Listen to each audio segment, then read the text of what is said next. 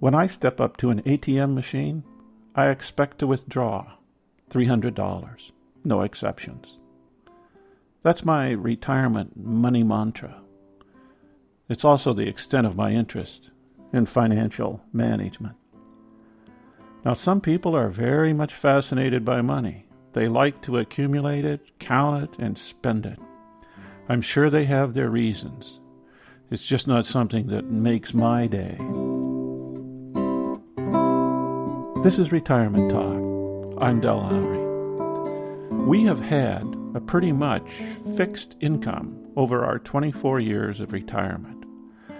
We also have pretty much fixed our expenses. We retired on a retirement plan put out by the state of Alaska in 1987. It was a special incentive package approved by the state legislature designed to encourage older teachers to retire. At age 44 and 41, Brenda and I qualified as older. A cost of living adjustment was included in the plan. Of course, it has not even begun to keep up with the actual cost of living, but it has increased over the years.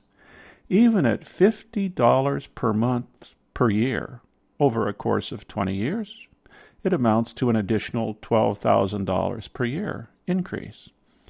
I really don't know what the increase has been, but I know it is enough to not be discounted. Our money management method has not changed during our retirement years. Each month, we send money to specific accounts savings, car, house, and condo. There are different kinds of savings accounts or specific savings accounts. The savings account is for the expected but yet unpredictable expenses that come with owning a home. The water heater goes out. The furnace doesn't work. The roof needs repair, etc. We all know that these expenses are just as assured as taxes. Sometimes we dip into this account for special travel expenses, or special gifts. So far, there has always been enough. Our second savings account is for the car. I wish I could say that we don't own a car, but we do. Everyone knows that if you own a car, it costs money. If not today, tomorrow. This fund lies untouched most of the year, but it always stands ready for new tires, trips to the mechanic, insurance, and license. Our last use of it was when I tried to pull a tree branch out of a tree with a long rope tied to the bumper hitch. The limb broke and the rope snapped, the piece of wood straight back into the back hatch of the car. Eight hundred and seventy dollars, please. Cars are not cheap. The third savings account covers required housing expenses like taxes and insurance. Sometimes it builds enough to cover some minor repairs, but it is usually budgeted to just cover the yearly fixed costs. The fourth savings account covers our condo expenses in Vancouver. That means things like taxes and insurance and then any special condo dues that might be levied. Seems like they're always needing money for new carpeting in the hallways, new awnings, window washer supports, or something else. It isn't a lot of money, but it has a way of jumping up to surprises. We have to be prepared. After these savings accounts are funded, the remainder of each month's income is available for daily expenses and whatever.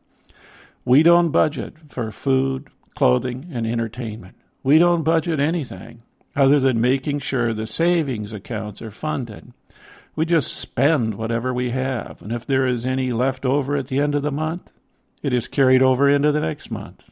We never charge anything. We may use a credit card for convenience sake, but we always pay it off at the beginning of each month. If we don't have the money for something, we don't buy it. I don't remember this happening I guess we have adjusted our expectations to our financial situation. We've never had to change this process over 24 years. I guess it has been effective. I know we spend a lot of money on coffee. We eat organic food most of the time and have wine with every dinner. We purchase whatever either of us want. Luckily, we don't seem to have a lot of physical wants. Our values are more in the line of time to do as we wish each day. That doesn't have a high price tag. We like to play music, paint, read, bike, hang out in coffee shops, and work on community projects. All of those are free. Perhaps they don't have much value to some people, but they are what seems to satisfy and even excite us. This ends my little foray into the world of retirement and finance.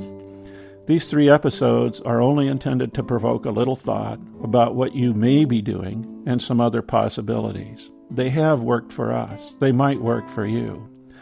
I still think the key to successful financing of retirement is to spend less than you take in.